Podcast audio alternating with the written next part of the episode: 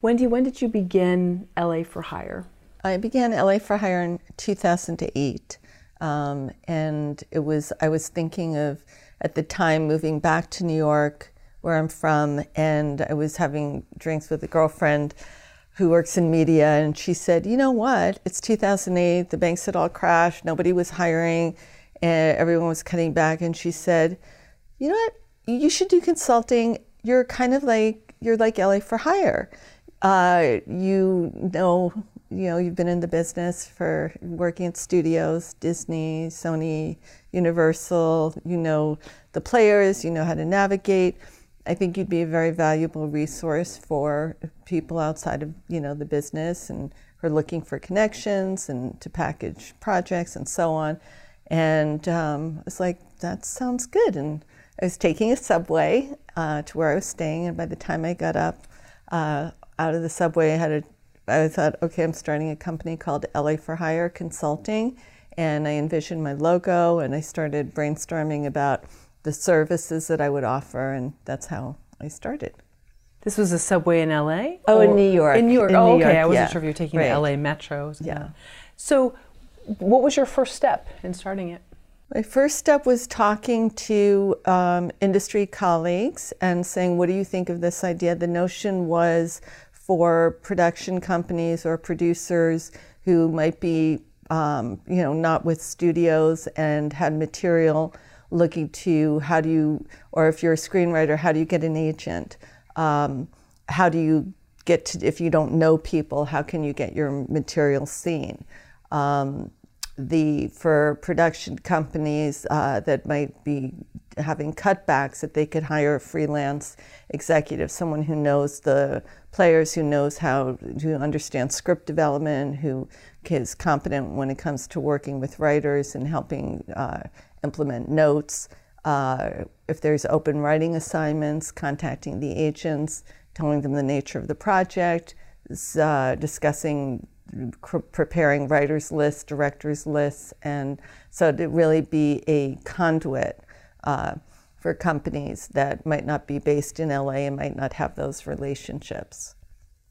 I think you'd said in another interview that, you know, you'll have people come up to you on set when you're working with one client and say, you know what, Wendy, I like what you're doing. I do this, and I don't, you know, I have a script, but I normally am, you know, a grip or something. Can you help me? What are some of the things that people normally have trouble with that aren't used to being sort of in the development part? Right. Well, I think the first thing is really knowing and understanding what a good script is. A lot of people will write a script and they may go through a couple of drafts, and I think that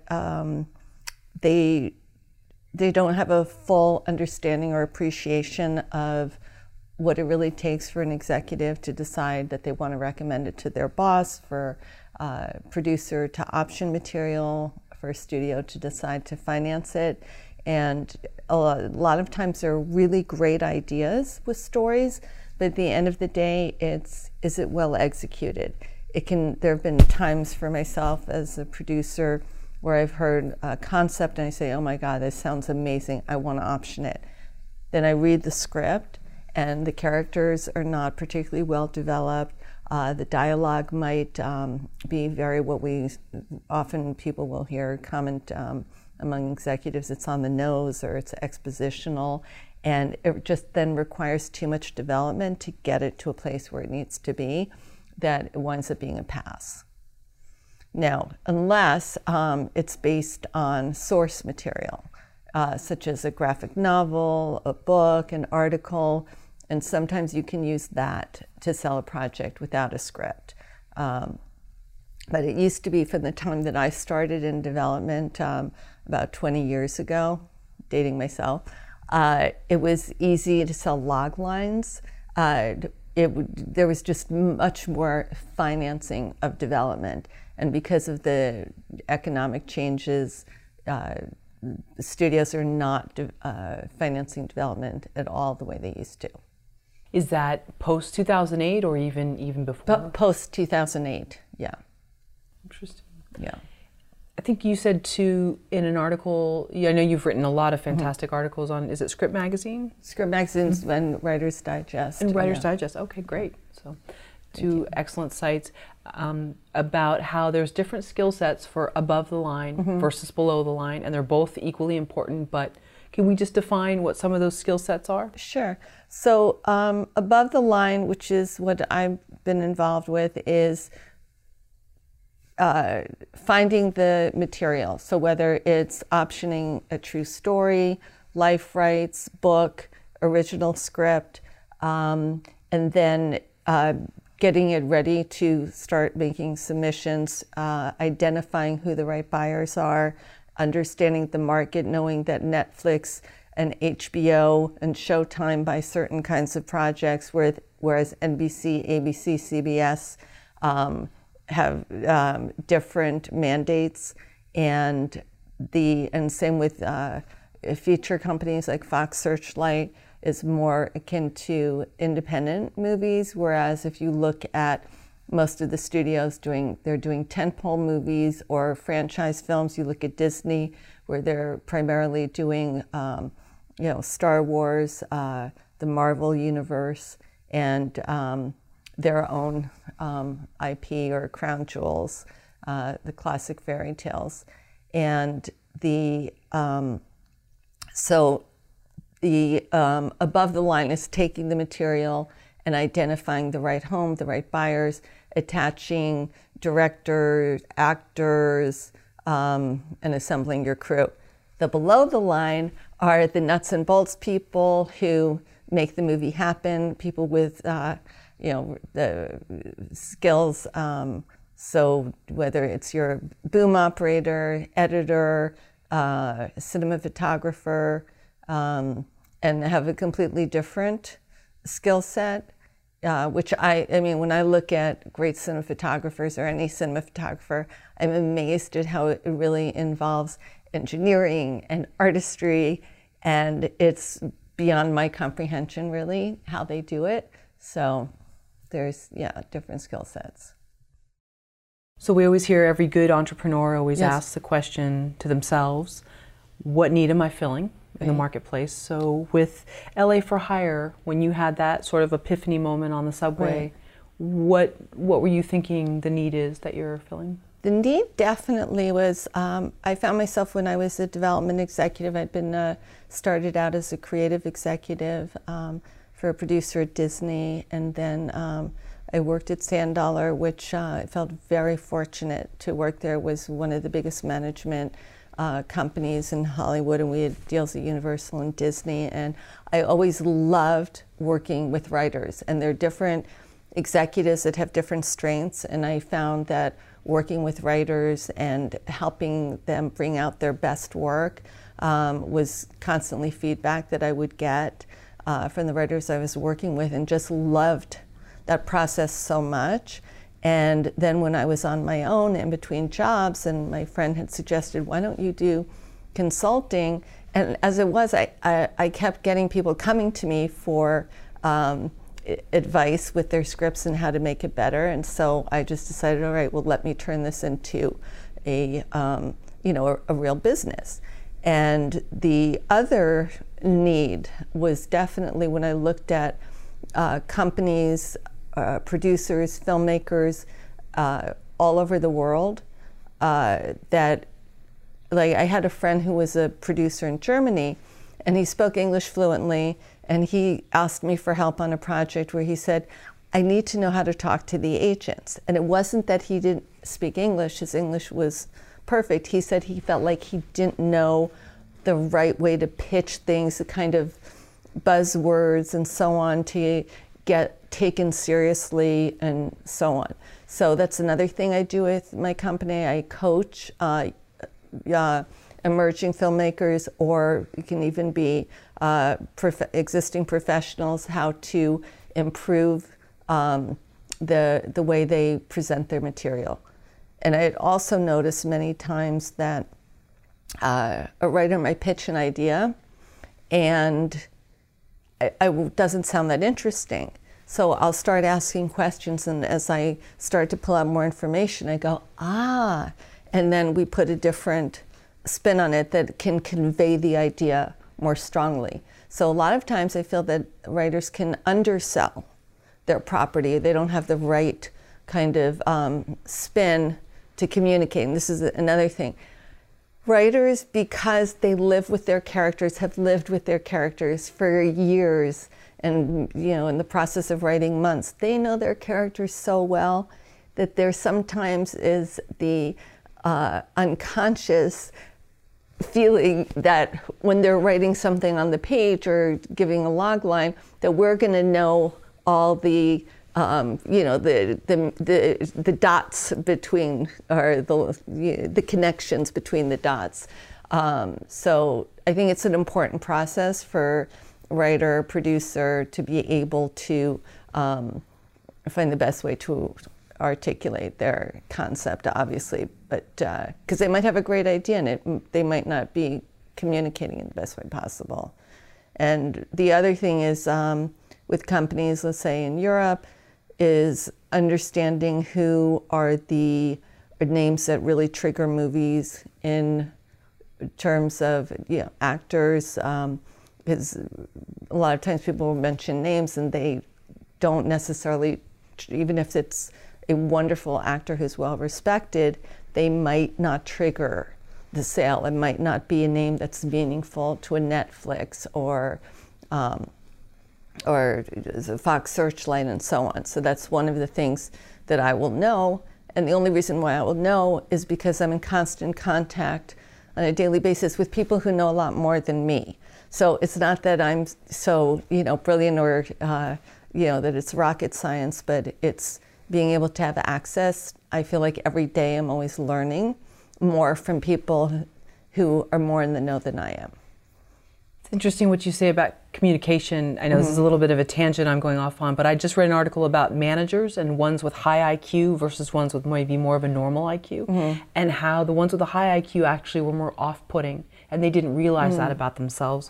So it sounds like with sometimes just the communication, and it's not maybe that they were even coming across as, well, I know more, it was just their communication style was different, and so people couldn't relate to it. So it sounds like, too, with writers, because they're so internal, they don't maybe they just need just how to speak. A little bit of an objective point of view, because it is very internal. You're living and I know for myself when I'm working, I also manage a few select writers, and when I'm working with them, they'll often say, okay, I need a fresh set of eyes. And if I've gone through multiple drafts, I'll get to a point where I'll say that I want to show this to an industry colleague, or let's get a reader who I trust, and let's get their thoughts.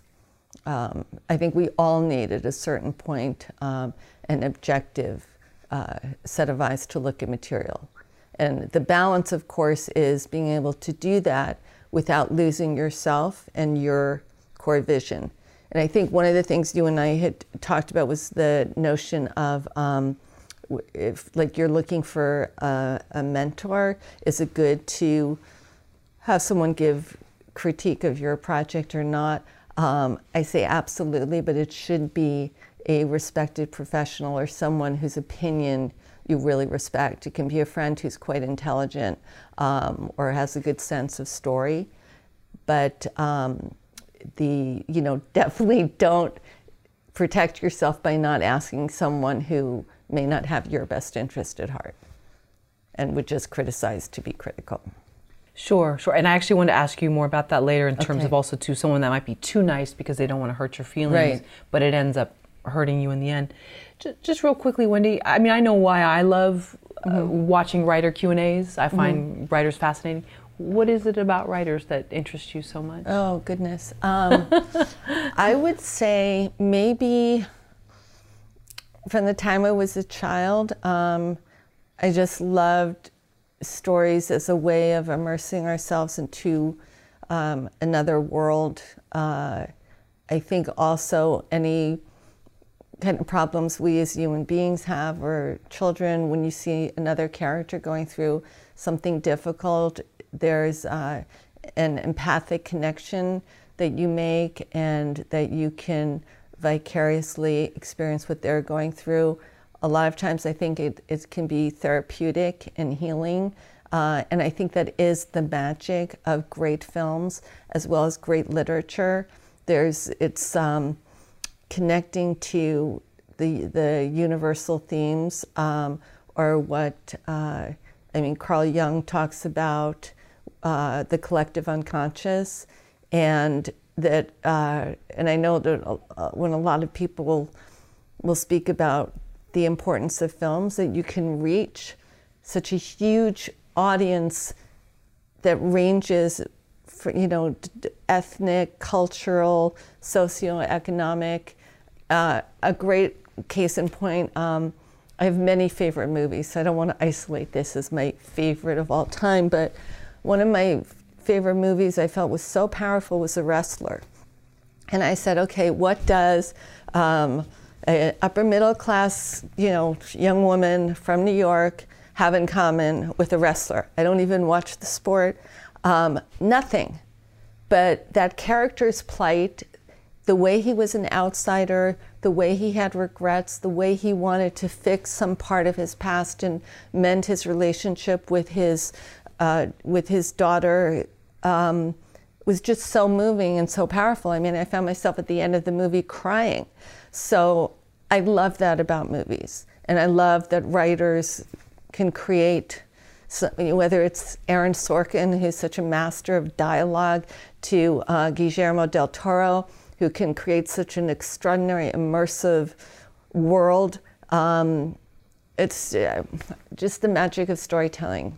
So, and I'd say really being able to vicariously experience someone else. Yeah, I love The Wrestler. I want to watch that now. Yeah. You've re-emerged this. I want to rent it again. Yeah.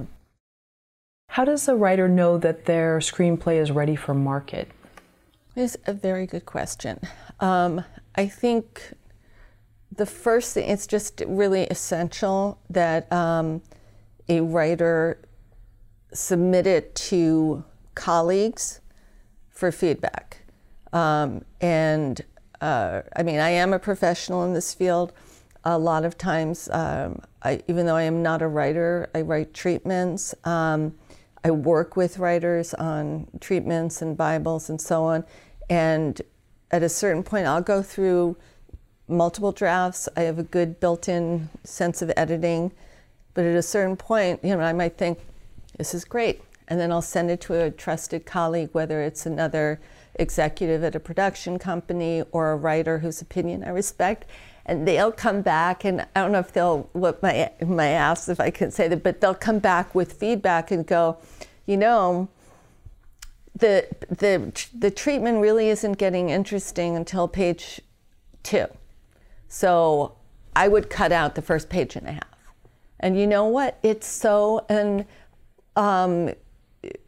it makes it better. And there are also, I think, are times where if it's someone whose opinion, you know, you need to really stay centered and on point. And something I definitely feel strongly about for writers is that, especially in the notes-taking process, because let's say a writer sets up a project with a production company, studio, or network, and they give notes. One of the worst things to do is to constantly be defending your position. And producers and executives will start to feel, you know what, life's too short, this person isn't receptive, they're not fun to work with, they're not getting it, they love everything they're doing, you know what, I'm not going to renew, or we're going to replace the writer. The best way for a writer to be able to take notes is to be totally open and receptive and to try to hear, like, what almost like with a second sense of what the executive is trying to say. So let's say they say, let me just think of an example, that I don't think a character should, you know, say this line, they sound kind of mean right here, and I don't feel, and then the writer, if you're listening rather than just defending it, you say, oh, that wasn't my intention, I meant that he was being defensive and a little bit sarcastic, but he was kind of trying to say it in a charming way. So then the executive would say, okay, I get it now, but that wasn't coming through. So then the writer can see that their intention wasn't coming across, so that they will go back and tweak it a bit. So again, I think it's very important to stay, like, you know, true to your voice and not just like roll over if someone says, okay, well, we have a an 85-year-old protagonist and she has dementia, but I decided that I like everything else about this story, but let's turn her into a 13-year-old. Now, and believe it or not, I have heard of situations not too far removed from that. As a writer, I think you need to defend your position and why it was essential to the story that that character is was 85 with dementia. That might not be the best example, but it's basically a balance between maintaining the integrity of your vision, because you can't just roll over for everything, because then you wind up with nothing and you compromise artistry and any kind of creative vision that you have. But anyway, in terms of a writer knowing when a project is ready, I think that I hear a lot of writers when I'm working with them, they'll say, well, there's always going to be improvements to be made. I think when you are working with people, whether it's a strong script consultant, development executive, friend who's maybe a writer whose opinion you respect, development executive, assistant to a producer, assistant to a writer, director, and so on, someone who's really experienced with reading material and knowing what studios want, that when it gets to a point where there's less and less notes and the collective feeling is, yeah, there might be some work that still needs to be done, because there always will be, but it's good enough. And for me, the bar of what's good enough is a character that's well-developed, that's really coming through, even if they're maybe irascible or somewhat unlikable, that we still can have empathy for that character. If they're a villain, it's still good to have some empathy, not always as important. But for your protagonist, there's been a distinction between sympathy. What they might do doesn't have to be sympathetic, but you should have a degree of empathy for them. And I think it's really when the feedback comes back pretty consistently that this is good, and you're not just looking for validation. You have to be, you know, really open. I almost picture it like the kid in the class that finishes the test before mm-hmm. everybody else and walks out, and everybody looks around like, wow, how'd they finish that so fast? Mm-hmm. Can we take that same analogy with a new writer who kind of says, you know what, I just want to get my work out there. I don't really need all these drafts. I know this is good. Right. You know, it's possible. Someone might be a savant of screenwriting and able to do it. Every great screenwriter that I've seen, and the ones who get all the awards, they always say that it's taken them 30, 40 drafts. There's a one of the most powerful showrunners in television history, and she said, and this might be an obvious thing to say, but she said, you know, a lot of people say they want my life, but they're not willing to put in the hours and the blood, sweat, and tears. I have another friend who's a top female showrunner, and I know the hours that she works, and it's not a 40-hour week. Sometimes it's an 80-hour week. She loves her job, and she on weekends sometimes she'll be there till midnight on a Friday and Saturday working, you know, 8 to 12 hours, and then the weekdays. So. I think, you know, look, Mozart, I think, wrote his, you know, amazing compositions, and he was somewhat of a savant. So I think it is possible, but I think something that gets in the way is, I understand the enthusiasm and excitement to want to get your script out there, but there can be maybe either naivete or hubris. And I've noticed a lot, there are times when the writer's more, and it could be the same with an actor, that they're more focused on the end result. And I know for me, as a producer and executive, I'm focused on the end result. There's nothing I want more than a movie to get made. It is the greatest high after you've gone through all this work and seeing it come to fruition and seeing the set designer create the sets and your actors, you know, actually performing the lines and the scenes. But if you look at every wonderful writer, director, filmmaker, actor, the trajectory of their careers, they started out like doing little bit parts in movies that you never would have thought they would wind up one day getting an Oscar. So it's at each step is a part of the process of the journey. I used to say whether like it's someone like Catherine Bigelow, you know, when she started out, or Patty Jenkins, for example, when Patty did Monster, and I think she had gone to AFI, she just kept doing good work. These are people who just kept doing good work. I don't think that, you know, Patty Jenkins thought when she was at AFI, oh, I'm going to do an indie film called Monster and get an Oscar for the leading actress, and I'm then going to go and do Wonder Woman, superhero, and be the first woman to you know, break all box office records as a director. Barry Jenkins, when he did Moonlight, I don't think he was doing it because he thought, oh, I'm going to get an Oscar. I think he wanted to, he was compelled to tell a story, and he told it beautifully, and it affected and resonated, you know, with so many people. So I think the most important thing for writers, directors, actors is to stay committed to the craft and just doing the best work that you can, and surround yourself with people who can give you really constructive feedback, even if it's not always what you want to hear, but to be open to feedback that can be constructive and make you a better writer. Do you think that's a factor of age? Do you think younger people really want to rush through it, or it's not about that? It could vary. In my experience, it's not about that, because I know older writers who, you know, they feel like time's not on their side, so that they actually, in some ways, can be in more of a rush than younger writers. That's true, yeah. When you see a writer that you know that they do have talent, you can see that it just maybe needs a little more refining, and you need to slow them down, what are some of the things that you do? First of all, I don't like to ever feel that I'm in the position to like slow someone down. Most of what I do is just ask questions.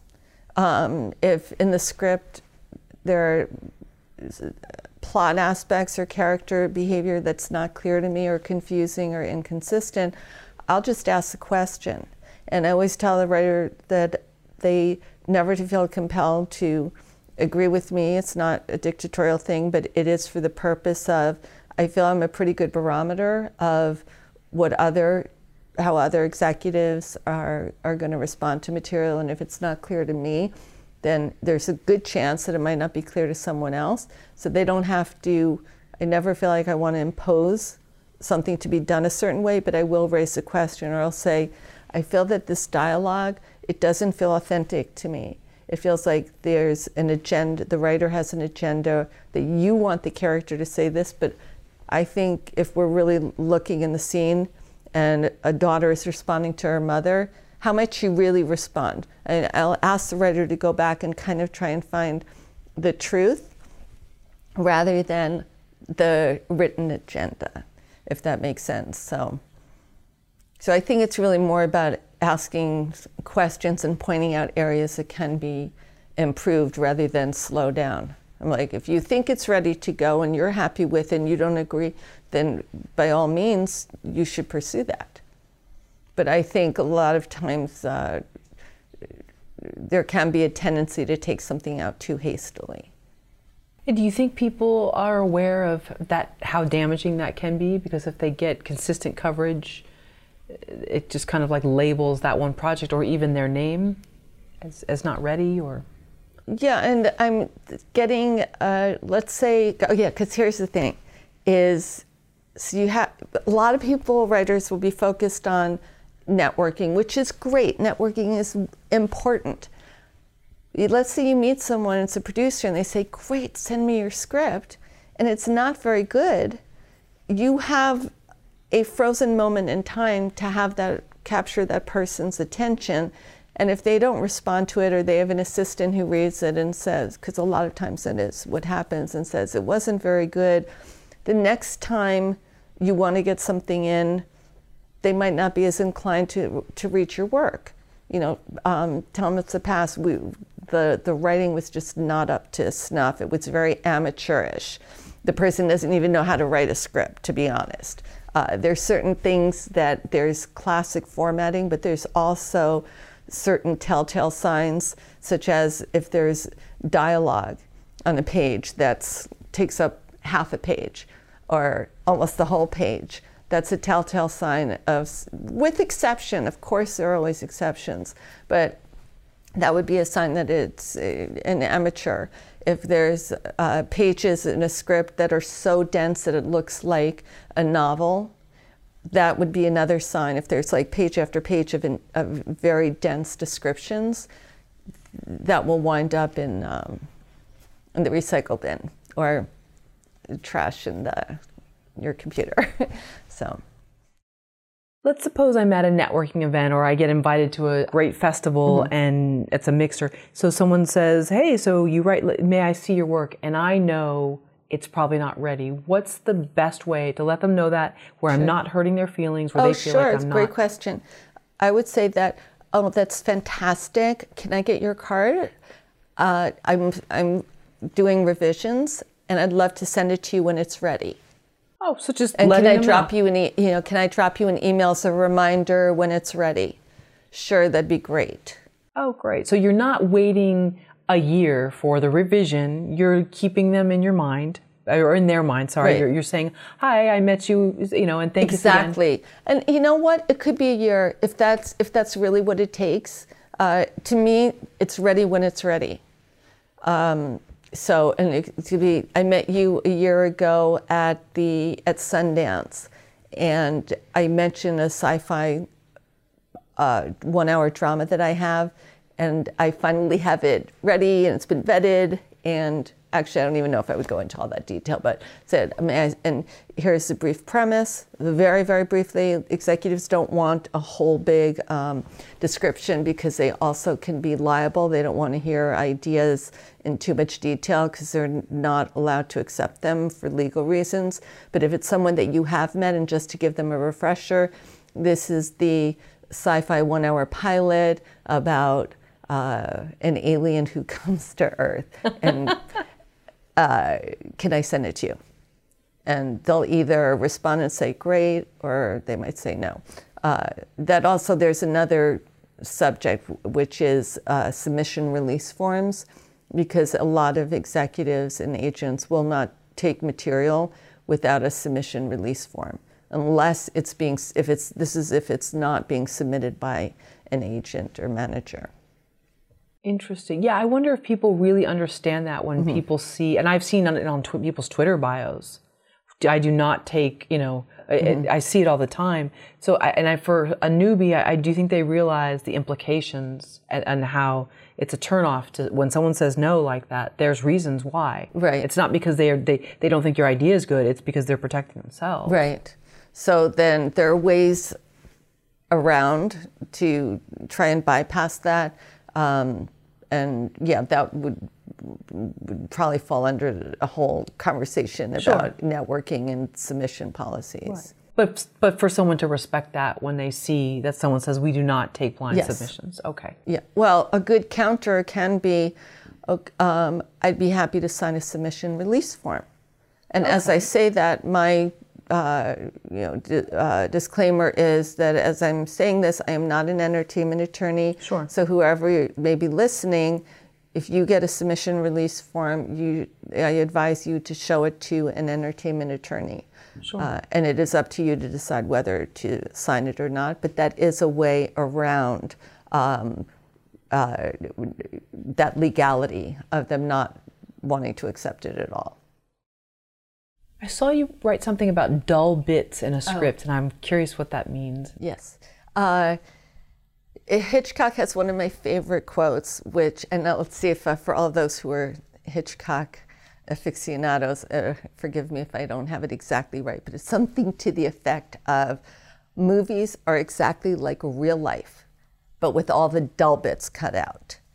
And essentially, if you think about films, you are lying. Movies are lies. So let's say you're doing a story about Helen Keller or Abraham Lincoln, and let's say the span, whether it takes place over a year or takes place over a lifetime or 20 years. We're seeing a 2-hour movie, generally speaking, an hour and a half, 2 hours, a little more. It's a consolidation of real life, so you have to cut out the dull bits. So this is also, I would say, a common mistake that I see with writers, is that the need to explain the entrance into a scene and leaving. We don't need to see characters walking into a door, walking down the hallway, unless of course it's very purposeful, like you're doing a thriller and someone's walking down a hallway and there may be someone in another room that they don't know about, so it's very purposeful. But we don't need to see a character entering and saying, "Hi, oh, I just came in from the grocery store." We don't need to play that scene out and then see the character say, "Okay, I'm leaving now." I'm exaggerating a bit, but there are scripts that I've read where every scene practically starts with the character entering and exiting. Another example would be if we see a husband and wife, and they are heading to the in-laws.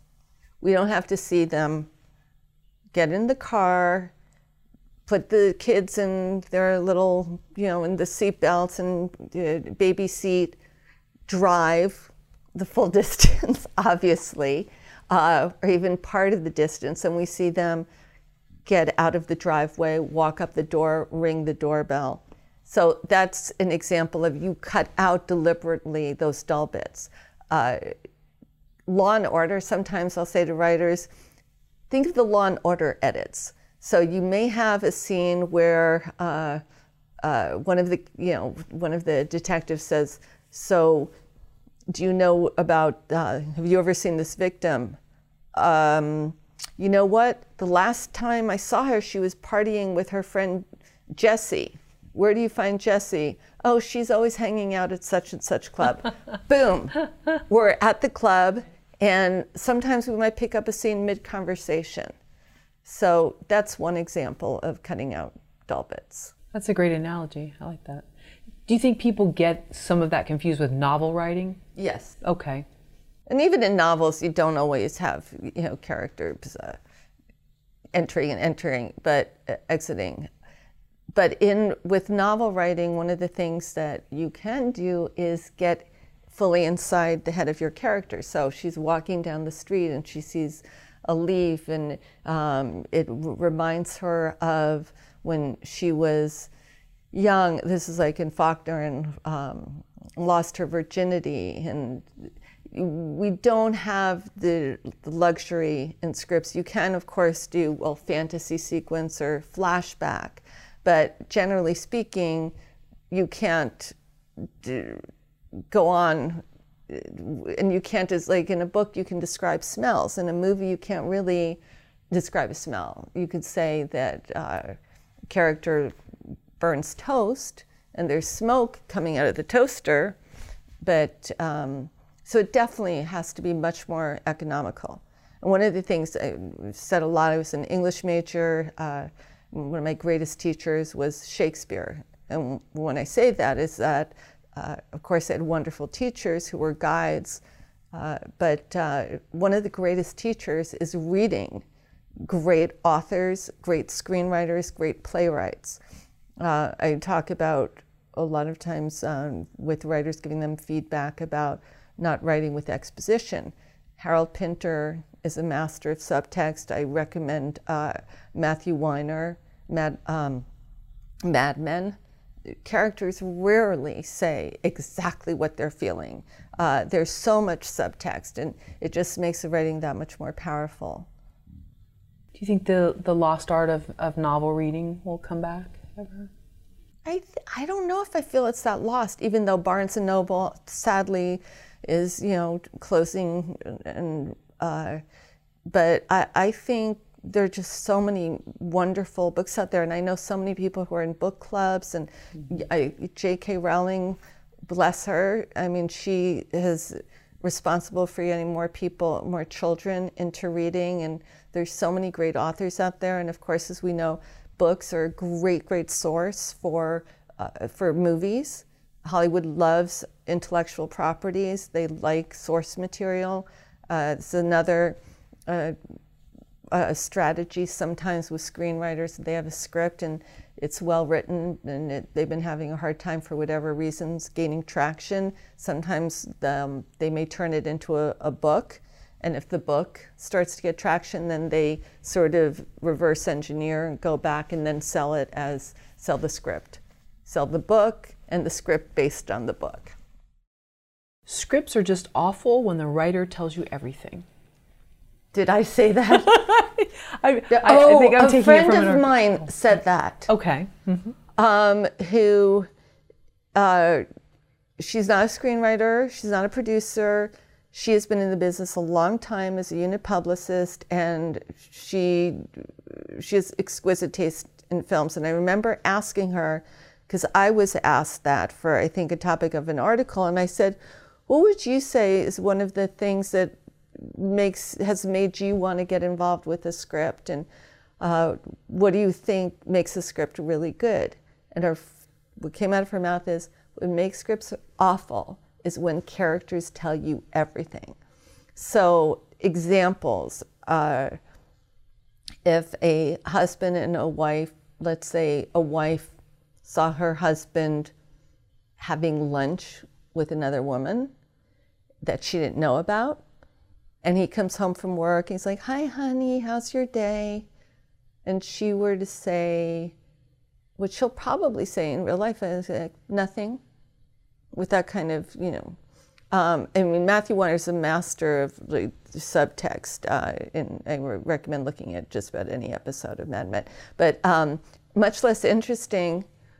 So, or she might say that the husband comes in and says, "What did you do today?"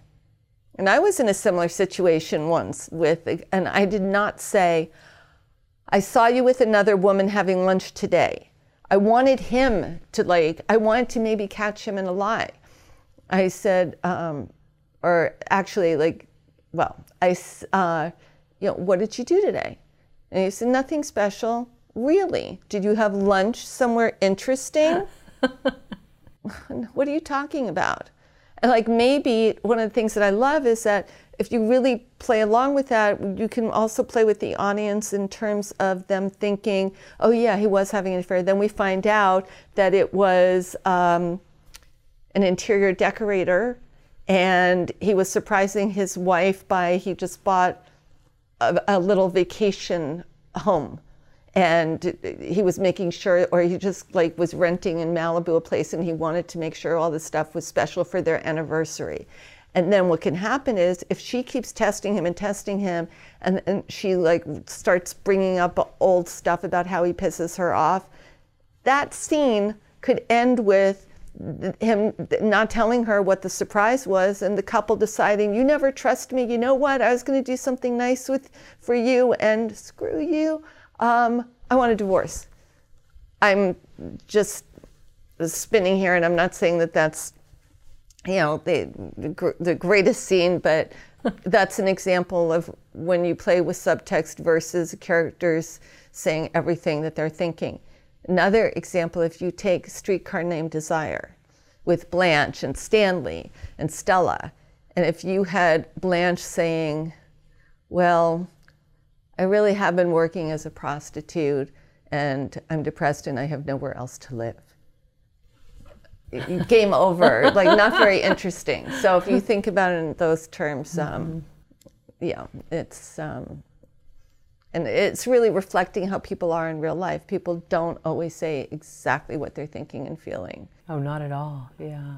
But that's what makes it so interesting too, because like you said, going along on the ride, right, wondering, will there be a raised eyebrow that will reveal something, right, or... Exactly, versus, because then it just has like this flat tone, and it really doesn't replicate human life. And I feel like that's one of the things that I was saying earlier when you would ask what I love about movies, is that we can vicariously put ourselves in the other character's situation, and we can say, I've been in a situation like that. I didn't want to confront my husband if he'd been with another woman, and so on and so forth. So, or that, like, if you can tell sometimes if there's like gossip or somebody says something about you, so they come in, how are you? Oh, exactly. That, yes. and then, you know, they want something from right, that statement. And then we can immerse ourselves in the feeling of the person who is suspecting that maybe they were talking about her, but they're not coming out and saying right, it. So I think that's such a good point that you bring up, is that it really engages us so much more. And because that's a comment that I said a lot, you want to be engaged. I mean, good writing, good script, the scripts that command attention is with an extraordinary capacity to engage your reader. And that's usually through really smart dialogue, like the what you were talking about. You talked about too, scripts that don't propel the character forward. So can we have maybe some examples of ones that would, and then ones that don't, or just some themes? Right. Well, gosh. Okay. Breaking Bad is such a great example of an escalation of situations, and so I would say that's the character. Every step that he takes, there's a consequence, and it leads to another and another, and then the character might try and get himself out of it, but it's kind of like the notion of Macbeth. Once you create or do something bad, it has its own momentum. It's hard to say without really doing specifics, but basically every scene, you want to feel that you're advancing the story. You're advancing the plot. Even if a character has a setback, there's still, one of the, I guess, best ways to think about it is that there's the core spine of the story where a character, primary character, or you may have an ensemble, but that each has a goal, that there's a primary objective that the character is trying to obtain, and the obstacles that get in the way that prevent them from that, and how they, even if it's a step back, but then they're still trying to overcome that obstacle. I mean, most movies, successful movies, follow that formula. I hate to say formula because I don't like to things being formulaic. And an example really where stories are not propelled forward is when I think the writer loses focus, that the focus is too diffuse. And one of the common reasons for that would be when there are too many characters. When a writer is introducing so many characters that rather than get to know one or a few really well, we're getting glimpses of all these different characters, but none of them, because they don't have time to develop them particularly well. And so we don't have a core sense of what a character's primary focus or a group of characters' primary focus and goal is. What are the obstacles that get in their way? So I think anytime there's a really diffuse focus, and then scripts don't, they wind up just being very dispersed, and rather than having a through line. How does the lead character's arc relate to structure? Very good question. When people talk about structure a lot, referring to the classic structure that we'll hear in Sid Field and Bob McKee, and I think both of those writers, their books on screenwriting, I think are really I think every screenwriter should, or aspiring screenwriter should read those books.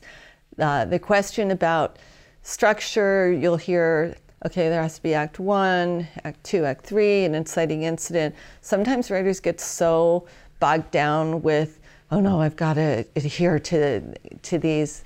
They're really guidelines, and it's really beginning, middle, and end. When you think of Act 1, Act 2, Act 3, I know some other people are talking about 7- and 8- act structures and so on. But really with the story, you want to have, it can, you take away all the terminology, you're really looking at a beginning, middle, and end. The character, you're usually starting out with a heroine or hero, and that they have a strong emotional want.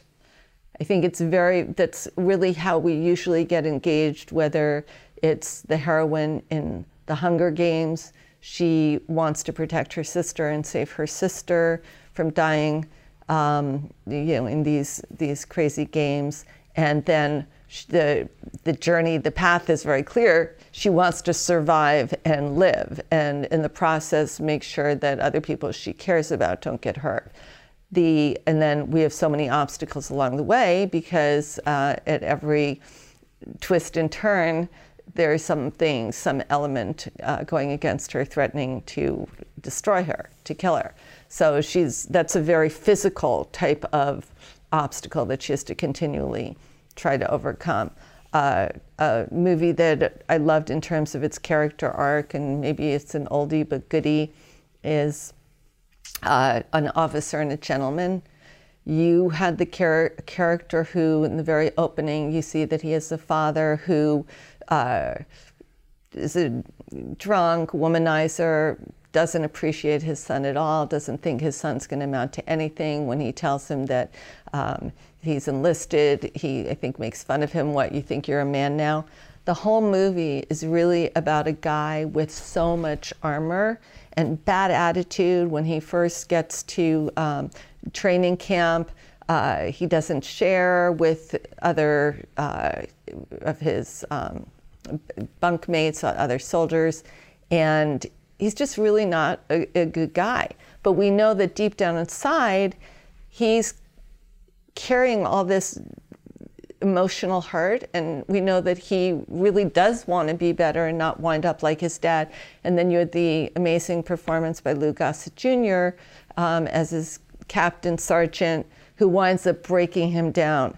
So you have a character trying to better himself, and then finally, when he's broken, is when he starts to become a better guy and becomes an officer and a gentleman and winds up with the girl and so on. But usually there's a character flaw or vulnerability, and we see that getting chipped away until they're healed. And that also applies in romantic comedies as well. And I can think of a couple of examples, whether it's Proposal or Something About Polly, where you know, the Ben Stiller character is very anal, and the last thing he wanted was the Jennifer Aniston character, and through that relationship, he winds up becoming less uptight and really capable of loving. What about in The Wrestler? Going back to that, such a well, fantastic film. That's a really good question. Not every movie has to have this like huge epiphany or growth. I'm trying to think, I was thinking The Wrestler, I was thinking of Something About Schmidt.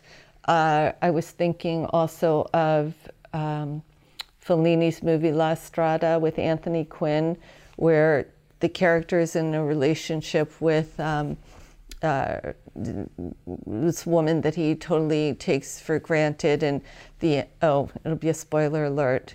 But at the end of the movie, we see a man who really is broken and realizes that that he really is all alone. So maybe there's a sense of growth or victory in the triumph of awareness. Very quiet kind of arc. in Something About Schmidt, the Jack Nicholson character is looking for connection, reconnecting with family, friends, whatever he has left since his wife died, and realizing a sense that his life has really passed him by. And at the end of the movie, the child that he was trying to be a pen pal with finally responded, and it was so touching, because it's the notion that we all want is love, and here that he was finally developing a relationship and a love connection. It was so small, but it was meaningful. And The Wrestler, what was so sad was that he messed up. He messed up connecting with his daughter, and the only place where he belonged was the ring, even if that was going to be where he was going to, it was going to kill him. So it just, but you did see a character who had a strong emotional want, and I would say how structure in terms of beginning, middle, and end relates to a character's arc is starting out with their strong emotional want. What are the obstacles along the way? In The Wrestler, the obstacle was that he's been a screw up, certainly as a father. The obstacles are he's no longer, he's older and been through a lot in battle in the ring, and that the obstacle trying to reconnect and get a daughter who he really abandoned to love him. And then he gets in his own way. But we're sustaining this character's emotional want. He has a setback and so on. And we see it through to the end, whether they wind up satisfying and learning or wind up going down, and we just get a glimpse of their humanity. Wendy, we had this comment come in a couple days ago on YouTube, and the viewer asked, what should writers be concerned with when revising their second or third draft of something? A really good question. Because I know, like, we all talk about a first draft, but invariably the biggest part of writing your script is the rewrite and the rewrite and the rewrite. I think the biggest danger is, we'll put it this way, the purpose and the benefit is that it's going to get clearer and crisper and better and tighter. So the danger is when you lose sight of what your core vision is. Now, there are two ways this can happen. First, if you've haven't had a strong core vision to begin with, then each draft, the goal should be to refine what that is, and maybe the writer needs to do an outline first and be really clear. And I do recommend, I think Blake Snyder has a very effective beat sheet that's a useful tool. And again, I tell writers that use it as a general guide and a general map, but don't feel that you have to adhere to, like, oh, I've got to insert this moment at exactly this page, or try to contrive things. You must be organic to your, follow your own organic process. Another thing just with, like, about rules and following formulas, I like to use as an example when you see a great prima ballerina, like I saw many years ago, Makarova, who was one of the preeminent ballerinas when I was growing up, and she, you know, that she practiced her bars and she knew her craft, but when she got on stage, you then abandon it. It becomes second nature that you should know your craft, but that you can be free enough to let the muse flow through you. If you're so manufactured where you're trying to hit every plot point and you're writing from that place, you're not going to have the magic and the kind of flow that a writer needs to have to really create magical characters and dialogue and story. But it's helpful to have this map. So this is for a writer who might not have core vision to begin with. For most writers, they do have a core vision of their piece, and the danger becomes when you lose your center and you start listening to, you're like a weed in the wind that you keep swaying. So, oh, this person said I should do this, so I'm going to do that. This person said, you keep going just in too many different directions. It is an art to be able, art or a balance to be able to take advice, feedback, suggestions from other people, let it go through a sieve-like filter. And something that occurs to me is to maybe approach the advice the way they make recommendations with meditation. When thoughts come to you, it's not that you're so rigid about, I can't think any thoughts, I can't think any thoughts. So same way, you're not being rigid that I'm not going to take anyone's suggestions, and you're not saying I'm going to take everyone's suggestions. You, okay, let's see, this was a good idea, I'm going to let that percolate. This idea, I don't think it really fits in with the vision, so I'm going to put that one aside. I'll re-examine it just in case there's something there I need to look at. And there are others that you may go, oh, this person, they don't get it at all. Maybe I'm doing something that's not making it clear enough, but I don't think they're the right person to give me advice for this. You can't be a pleaser where you're trying to please everybody. But generally speaking, if there is valuable feedback, then to take it in and put it through your own filter and process and see how you can address. So the biggest danger is losing sense of self and trying to please everybody, and then you wind up with mush, and that's nothing. It's neither here nor there, and there's no vision. Can we just define core vision? Here would be a really good example. I had a client who had a one-hour drama that was inspired by his life experiences. And he had a really, really interesting story based on his profession. And he sent me the draft. He had told me the log line and what he had done. And then I read the draft and I was like, this doesn't sound at all like your story. And he had changed the protagonist to a woman, which can be fine, but it felt so manufactured and contrived. And so I just said a very innocent question. I said, I'm really curious because what you had pitched to me based on your life experience was so fascinating and riveting. And I felt like, and that's what really interested me about the idea for this pilot. And I didn't see what I know of you. I didn't see any of you in this pilot, whether it was a male or female character. And he told me that he had taken a number of writing workshops or script coverage services, and certainly there are good ones out there. But one, they said, you should change it to a female. You should make the protagonist a woman, not a man. Someone else said, oh, you should give her this backstory, and you should give her such and such kind of relationship with her mother and with an abusive boyfriend. And it became so far removed from what I thought was really the core vision or essence of the story that he wanted to tell. And he let go of that and came up with something that, and he said, I didn't even want to write this, but I thought that these were people who were telling me that I should. So that's when I think you need to stick with your core vision. That would be an example. It's a great place to start on. We talk about being able to take constructive criticism and not being defensive and being open to the notes. What if people are giving you super nice feedback about things and it feels disingenuous and you're not sure? Is this just a person that's trying to please me? Mm-hmm. It doesn't even have to be a family member or a friend. Right. And how do we see through that?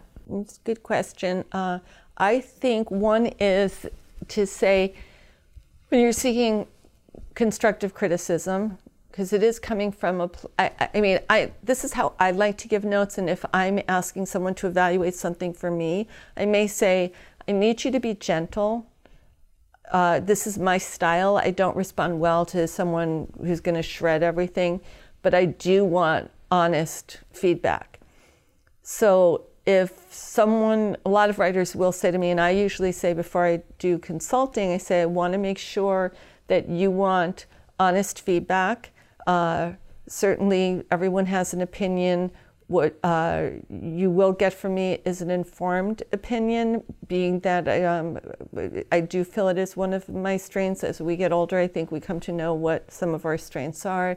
My affinity for literature from a young age to you know, working in the business and working for a long time with writers and loving the process, and that when you ask, as a writer, when you ask an opinion, that you, a lot of writers will say to me, I want an honest, I really, don't be afraid, you can be brutal, etc. It's not my desire or style to be brutal, because I don't like my teachers. I did not feel that's constructive, but I do feel that I also say to my clients, I'm not doing you a favor if I don't provide an honest assessment based on my experiences in the business, based on my knowledge of how other industry executives respond to material. It's not the only opinion, certainly, but it will be an informed opinion. So I think that when writers are asking for feedback, that they, if someone's really like, oh, I loved everything, that they, you say, I don't want you to just say this to be nice. If you have something that you think is constructive and I can improve, I would really appreciate that. I would really value that. Does it really matter if a protagonist is active or passive? I think it does. I think nobody wants to watch a passive character. And even in real life, if we, I guess there are some exceptions, like Leaving Las Vegas, where you had a depressed alcoholic who, so that was his journey, and that's what the movie was about. And of course it was based on a very well-known book. But even a movie like Zelig, where I guess it's a character who's passive, who's assuming other characters' personalities, that, or other individuals' personalities, assuming their identities, that he's actively doing that. But in most cases, and in a certain way, I guess you could say in Leaving Las Vegas, the Nicolas Cage character was, even though he was sitting on a sofa most of the time, but he was pretty committed and actively pursuing drinking himself to death and dying in Las Vegas. He was committed to not leaving Las Vegas, I guess. But I think that otherwise it's just boring. And even in the writing of a script, it's best not to use passive verbs, such as you always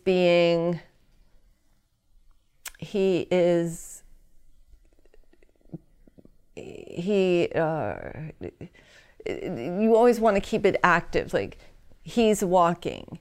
It's not like the sidewalks are passing him by. But I feel that you always want to have an active protagonist. Sometimes you get scripts that are where they'll change, someone may change tenses. It always has to be active, present tense. Talking again about like getting too much advice to change a character, mm-hmm. even though it's sort of like your central journey and you're writing about it, do you think people layer it with other parts of another character because it's too close to home? They don't want to totally write their story, but the central message or value of the film is a certain way, but because they don't really want to have it be their own biopic, really, that they pepper in these different things and it waters it down. So they make the protagonist a female when right. it's really a man's journey right. or a young man's coming of age yeah. story. No, I think that can be, and it's interesting because with the changing a protagonist from a male to female, I understand that. I mean, if you take a movie like Speed, it did work that it was a female, but you could have reversed the sexes and it could have worked. The movie that Sandra Bullock did with not too long ago, it was originally, I think, written as a role for George Clooney and they changed it to a female. I'm not adverse to that at all, and I've had instances where I might have where I've done that, and sometimes it might been a white lead and you can make it an African-American character or a Latin American character, and that's fine and that's fresh. to not have to. So there are times when it can be really, really great and improve the story, but it's when a person is compromising the essence and spirit of what they are connecting with. And it's fine to, I mean, I've done true stories where we couldn't use the actual characters' names, so we might have changed their profession. So if one was a computer engineer, maybe we made him a real estate agent. Or if the story took place in Connecticut, we changed it to Colorado. Things like that are fine, but it's, you want to always have a connection with the true essence and spirit of the story. And a core, I go back to that word, for me, it's a core vision of something that moves you and compels you and is really a strong story that you want to tell. And at the heart of it is usually it might be an image that triggers something, or usually a character with what I call a strong emotional want that I had mentioned to you, a writer. We talk about that. I feel like I'm always learning from respected colleagues and associates, and there's a screenwriter who I really, really respect, and he was the one who we can talk about motivation. I love what his phrase was, that every character that you become engaged with, especially protagonist in almost every great film, has a character with a very strong emotional want and need. And actually another book that I love, Stanislavski, An Actor Prepares, he gives backstory for what the actor needs to do before entering a scene. And he talks about a character having a super objective, which is the grand overriding life objective, and then the immediate objective. So maybe the big objective is, I want to be retired and live in the Bahamas. My immediate objective, I need to get this job promotion. Or, I mean, well, just from this, you can have different genres immediately. I can tell you that the different immediate objective is that he wants to kill the man he works for and get his money and steal his money. So two totally different movies with when you change what the immediate objective is and the super objective. Thinking too, when you talk about books, an adaptation I love is White Oleander. Oh yes, Janet Fitch. That was really good. Oh my gosh, amazing film and book as well. If you were to change Alison Lohman's character to a male, it seems like then you would have to change all of the foster parents to men as well, because mm-hmm. it was a relationship between the mother and daughter, right? And how toxic that was, and it does create different dynamics. I think also because that was based on source material, a really well-respected book, and a bestseller, that you wouldn't change it. And there probably wouldn't, and if it wasn't based on a best-selling book, you could go other way, but they're two different stories. And I think, again, whoever, if it was the screenwriter or the author, what is truest to what's getting you going? What is inspiring you? Is it, dynamics between a mother and daughter are different than between a father and son. So I think it's really connecting as a writer. When I say core vision, another way to describe it is the source of inspiration, the thing that gets you really excited about the story. What is the journey you want to tell? Right, and two, for the motivation of all those mothers, whether it was Michelle Pfeiffer's character, mm-hmm. and then all of the, Renee Zellweger had her own, motivation, mm-hmm. and Robin right. Wright's character. It was, so they all had these interesting mm-hmm. motivations. Yeah, yeah, very much so. Yeah, and that's, I think, what's important for screenwriters to really, I think we can never take for granted not knowing our characters well enough. Now, if it's purely an action film like a Speed, it's not so important to, the ride is the movie, or The Mummy, the original one. There are motivations, clearly, and a strong plot. But it's really less about deep character development. But anytime you're doing, if it's, generally speaking, if it's a psychological thriller, family drama, comedy, you need to not take for granted that you can't know your characters. And a lot of writers don't go through that step of really knowing them and immersing themselves in that character or characters. I mean, and it comes up with like, who are they, what, you know, where are they when the movie starts? Are they in a happy place? Are they in a sad place? Did they just break up with a boyfriend? Are they on top of the world? Did they just get fired?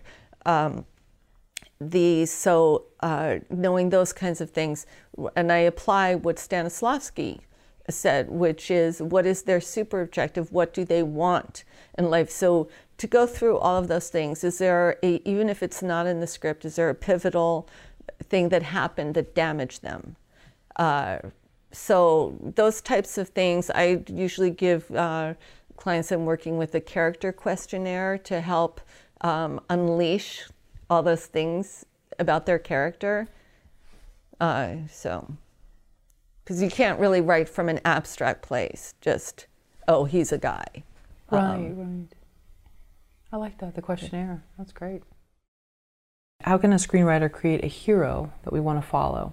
I keep saying the same thing, but it's, for me, that you start with the character as a really strong emotional want. And I feel like if we take any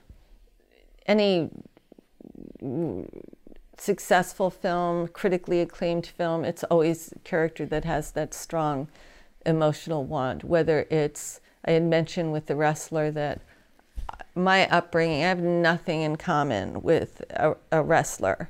Not Boys Don't Cry, Million Dollar Baby. Mm-hmm. I don't have anything in common with the white trash girl who wants to box, but boy, did she have a want. Yeah. And so that's, and I don't mean to say that in a, I'm trying to say the opposite that, so I'm not trying to make a judgment or be snobby.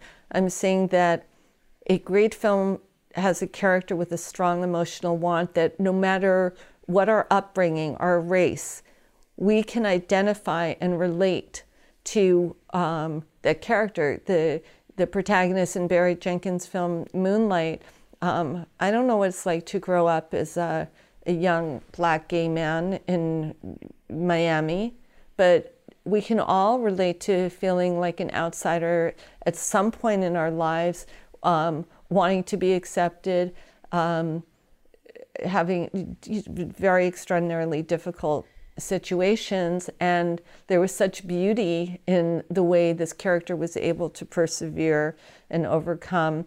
And then it was also told structurally in a very interesting manner. And again, there's an example where that didn't follow what a lot of people would say is a, you know, the classic Sid Field or Bob McKee structure. It was told almost like three more, I would say almost, not quite Faulkner, but there was a novelistic approach to it. I think you can break structure when you understand it to begin with, and you're hitting everything else really right. So writing authentic characters, compelling dialogue, compelling situations, and it is well structured. So, but I do feel it's like tapping into that thing that we as humans want and can identify with, and what are universal flaws that a character may have. Switching gears just a tiny bit, have you ever not taken on a project? And for what reasons? All the time. I mean, most of the time. And that's the fact that what most writers are faced with, that it is a game of mostly rejections. And I know as a producer, I feel like if I wind up optioning a project, writers have beaten a lot of odds to have someone decide they want to option the project. I then have to try and go and sell it. I had a project once where it took me a year, and I sent it to every single, it was network, to like every single network. And this was a time when you had to wait. The protocol was You couldn't take it somewhere else until you heard back. Today, you can do multiple submissions, but that was a protocol back then. And it was the last network that I took it to. And the head of the network, who's a very well-respected industry individual, the executive showed us his comment. What they would do is the executives would, every month, they would gather the top tiers of projects that they've read and liked, and they would give it to their boss. He would read it on the weekend. Ours came back, and we had been rejected like 12 places, but I always knew it was a good story. And a lot of the rejections were that it just doesn't fit into our mandate. We're not doing this type of story right now. And anyway, he wrote in the margin, "This is a good story." So I know an agent who once said that all it takes is one yes. Now, it's also a fine balance, because if you're getting no, no, no, no, no consistently with feedback, that like the feedback that I was getting wasn't, "This isn't a good story." It was, "This isn't the right project for us right now," or "We have something similar to this." If you're getting feedback where someone says, and I've heard this quite a bit, "I like the concept, I didn't love the execution." And I can elaborate on that. Or, I really like the concept, but I didn't love the protagonist. I didn't feel that character was developed enough. And that's why I'm very tenacious when working with writers before taking it out, because I know what the odds are. I mean, obviously a lot of writers know the odds, but and a lot of writers will say, "Well, I see stuff get made all the time that's not very good." We don't know the circumstances of how and why that project got made, if it went through too many revisions and it lost its center, it went through different regime changes. Nobody starts out trying to make a bad movie. With the exception of one I can think of and takes pride, and it's been a huge hit, an occult hit, because there are two movies. I can reference one because it's out right now, sure. The Disaster Artist. Well, but even that guy didn't start out to make a bad movie, and it obviously developed a cult following because of its uniqueness that way. But the, you know, no one, when people say, "Oh, but there are writers who get stuff made and it's not very good," I feel that's such a poor model to even reference, because, so should that be your model? That like, okay, well, my movie doesn't have to be perfect. I don't care if it's that great. Other people's can get made. No, my feeling is that you need to make sure that it's at the absolutely best level it can be. And if you do get consistent feedback where people are saying, "I'm just not loving the character enough," and then I think you need to go back to your script and then talk to your buddies in the industry whose opinions you respect and say, "Do me a favor, will you take a look at this again and let me know what you think maybe I could make better?" Maybe go into workshop it. Definitely do your research to see, because I think there are some workshops that are better than others, and you can do your due diligence by talking to fellow writers who maybe have taken a particular workshop, what they've gotten out of it, what the results have been like, and or of course work with a script consultant, other industry colleagues. Like I mentioned, if you're starting out, you may know assistants who work for agents or production companies or studios, and have them read it and give you feedback. Wendy, we have a lot of screenwriters in their 20s that watch our videos, and they're just starting out and they're in an early stage of their writing careers. Is there any advice you can give to them? Oh, sure, a lot. That I think one of the best tips is I heard a female showrunner say when she came out to LA, she spent the first year reading every single pilot that had been picked up that she could get her hands on, and also maybe reading pilots of series from a couple of years ago. I do feel, and that's when I said, like, Shakespeare for me was one of my best teachers, just understanding how well defined his characters were, the dialogue and the conflicts and the characters' needs and wants and what gets in their way, and I mean the stakes. You don't get bigger than Shakespeare with Macbeth or Hamlet, and there are great teachers, and like Matthew Weiner. You can watch Mad Men, absolutely. You can watch a lot of series, but there is something about seeing the written word. The other thing, as an exercise, and I think this is a very powerful exercise, it might not seem like fun, but it can be fun, is to watch if you're, I did this actually when I was in my 20s starting out, Officer and a Gentleman. And this is before you could download scripts on the internet. I watched the whole movie and I wrote down as I was watching it what each scene was. So I had to pause a lot. But what it does is it really helps you understand and get a feel for rhythm and structure almost through osmosis, through that process of doing it. And the point of doing it isn't so you can go and you're not plagiarizing or copying. It's to get you to just understand rhythms of scenes and how they flow from one to the next. And you can see when you're doing it, okay, what's the act one? The act one break, usually it's supposed to be around page 27 in a feature. So you see where that kind of flows when you're copying, a script. And you don't have to do every single line, but it can be, okay, Richard Gere is with his father. They wake up right after they've had an evening of debauchery and hookers, and Richard Gere is now off to training camp in the military. Then the next scene, and I don't remember exactly, but let's say the next scene is he's on a bus and we see exterior, the facility. Then next scene, maybe we see Deborah Winger as a waitress. I don't remember everything, so forgive me. But it also gets you into the understanding, and that screenwriter is a wonderful screenwriter.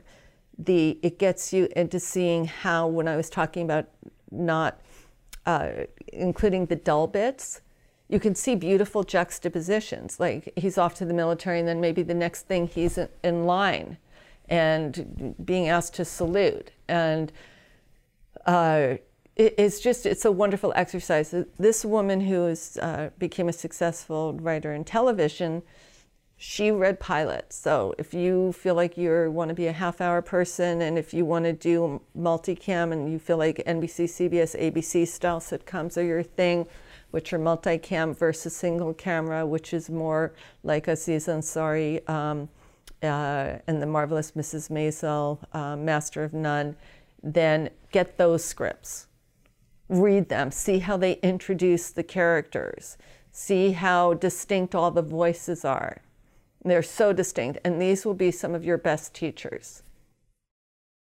Continuing on with advice for the 20-something-year-old writers that we get feedback from, I think you mentioned that you went to see the writer Jorge Luis Borges speak.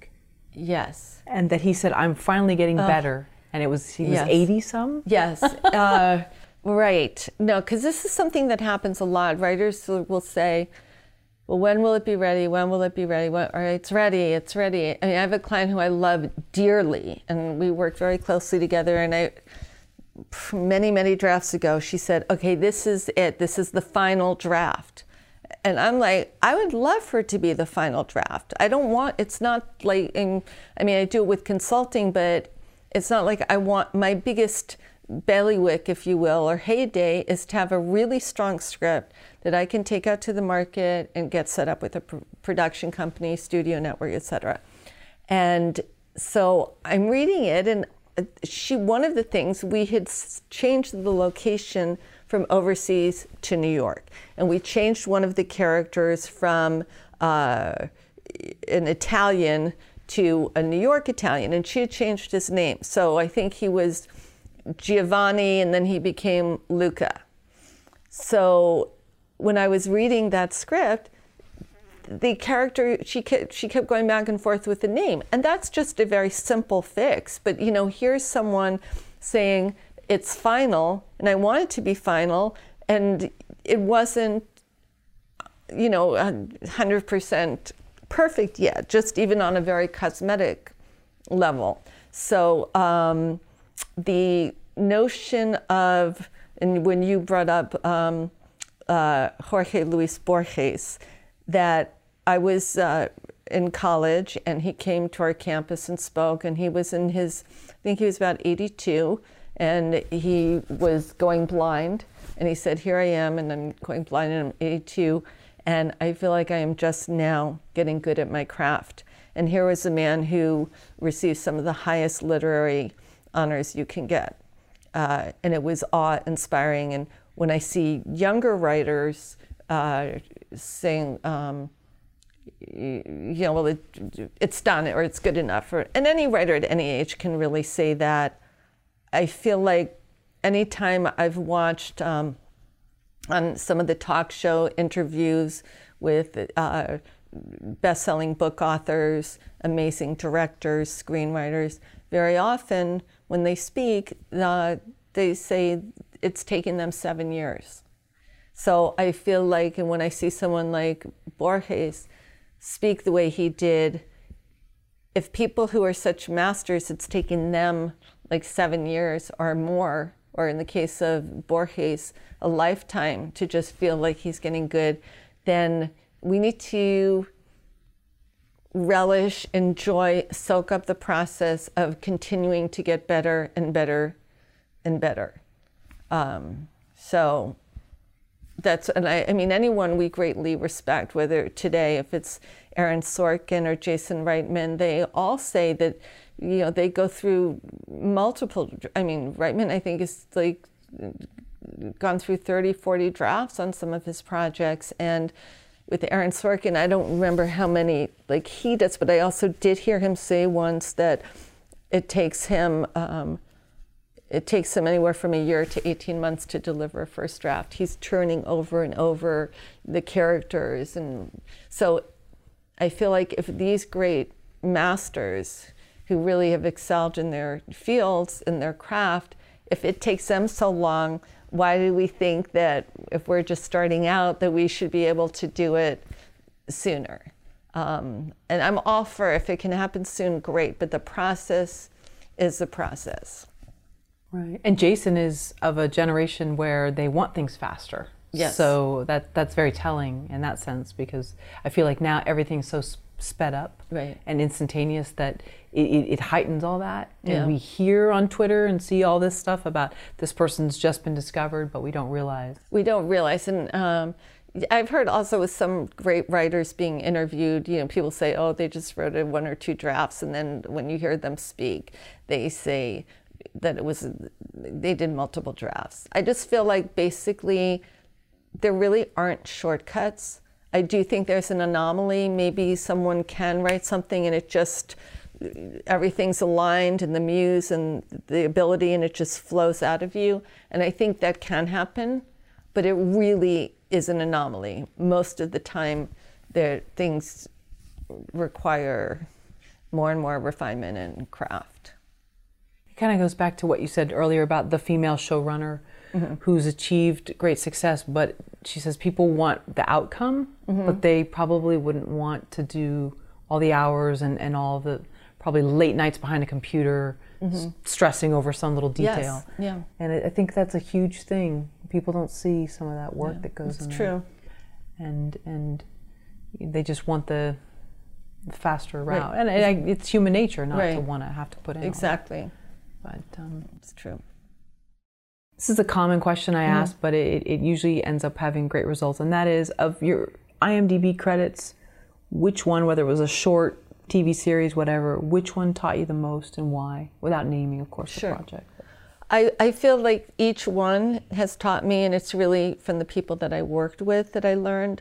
So one of the things I feel like my first job, I worked for a producer who I felt was a master at cultivating interest in projects.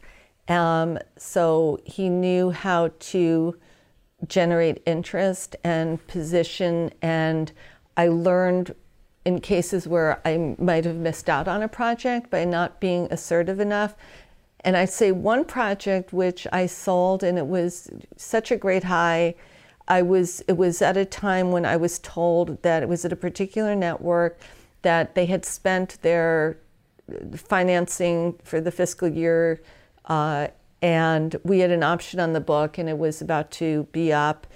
And that also, it was a period piece, and they said, we're not doing period, we're not doing period. And I wound up saying, but this reads, to the president of the production company, this reads so hip, this reads so contemporary. Most women today would die to do what this girl did back then.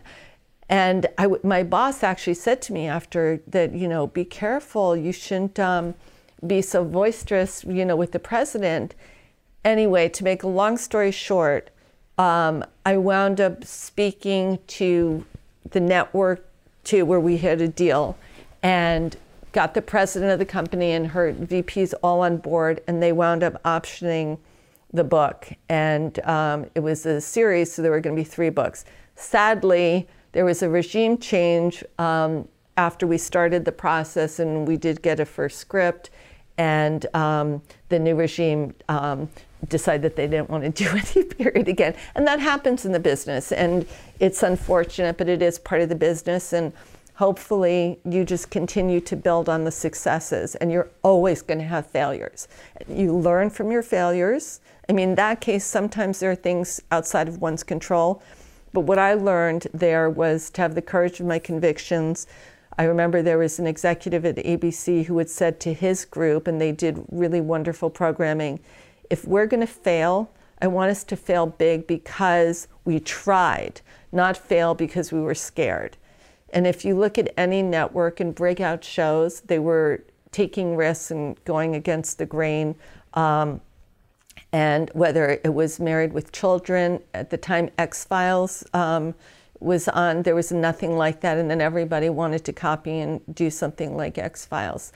And I remember the sale of X-Files was the head of the network saying to Chris Carter, I just want you to do what you really want to do. So that was brave for the executive. In hindsight, we can all say that's fine, but he was really encouraging the pure voice and creativity of that particular writer. And boy, when you know, can follow your vision and your passion, and you have combined with the talent to deliver and the support and the right studio behind, you can really deliver something that's iconic and, you know, becomes part of our pop culture and everything. Going back to the, so what I had learned, so I really felt strongly because of that reward that I would always follow the courage of my convictions. So I think it's really important to do that.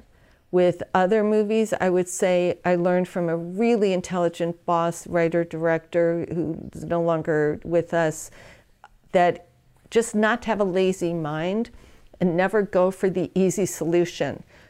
He was great with development and whatever stories we had, and I learned so much from him, was to really look at the authenticity of how a character would behave and not just go for the obvious, easy, generic solution. So that really taught me, I think, to be diligent and try and find the unexpected behavior in characters.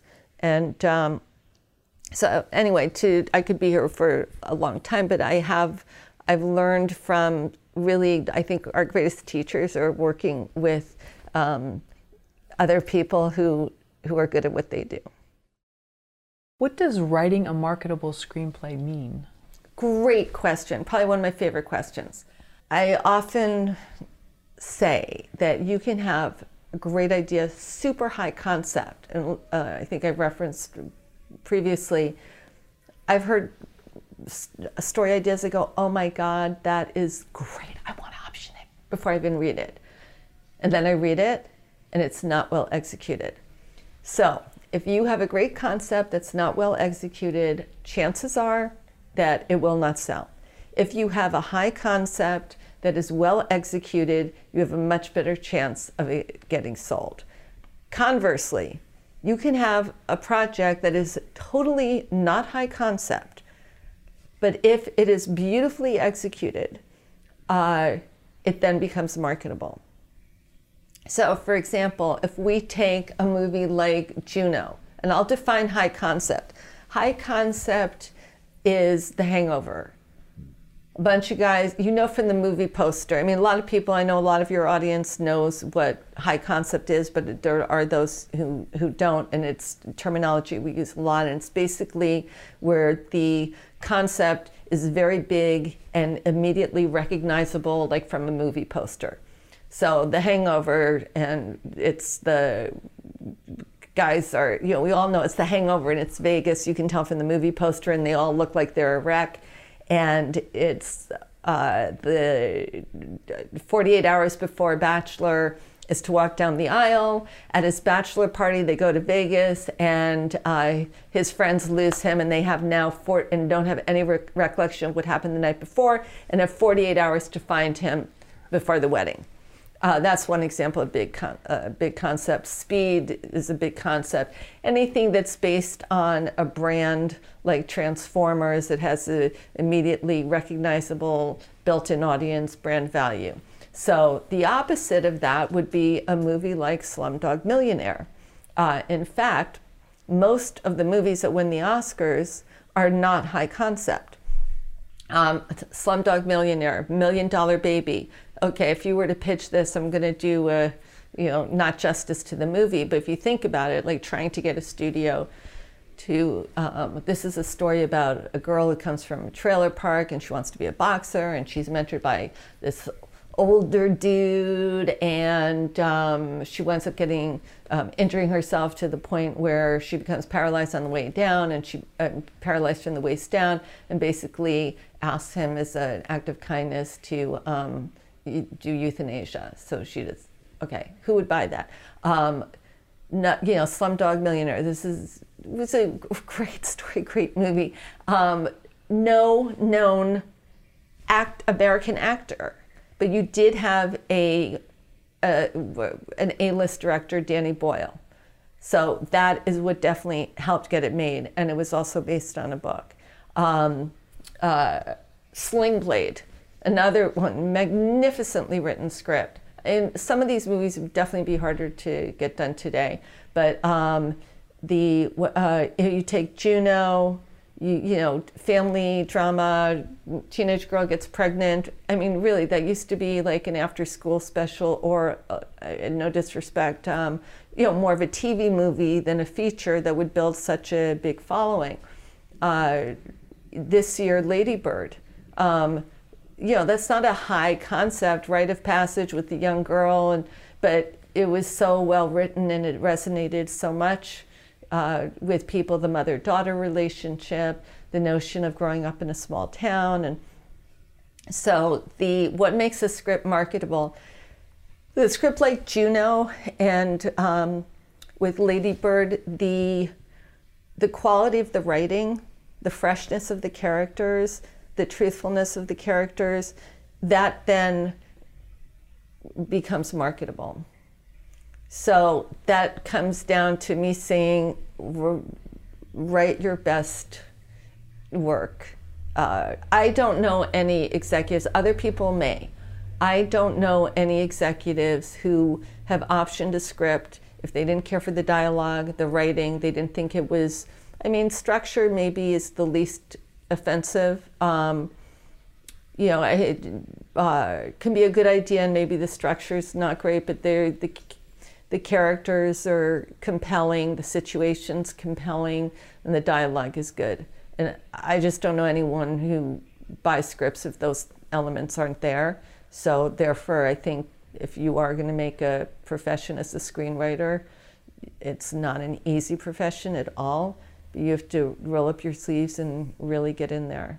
And I read, I mean, I'm working right now with someone who just graduated from film school, and it's quite, his writing's really good.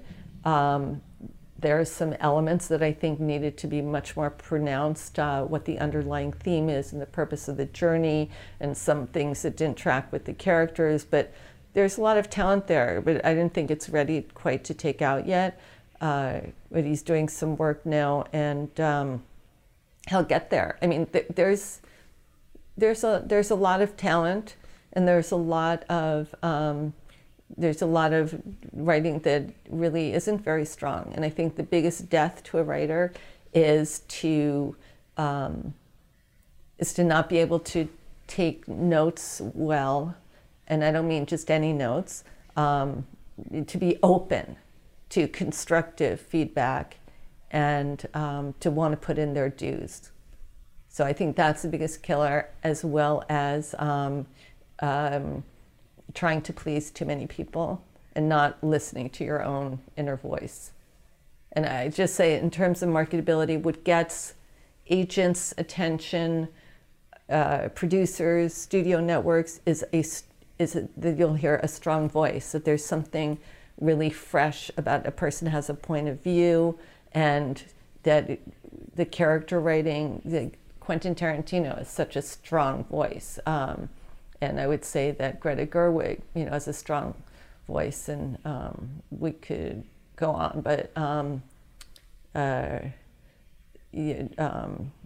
can't think of their names, but yeah. And even going back to Lady Bird, just briefly, we went to see The Post, and unfortunately the movie didn't play, so we all had to leave the theater.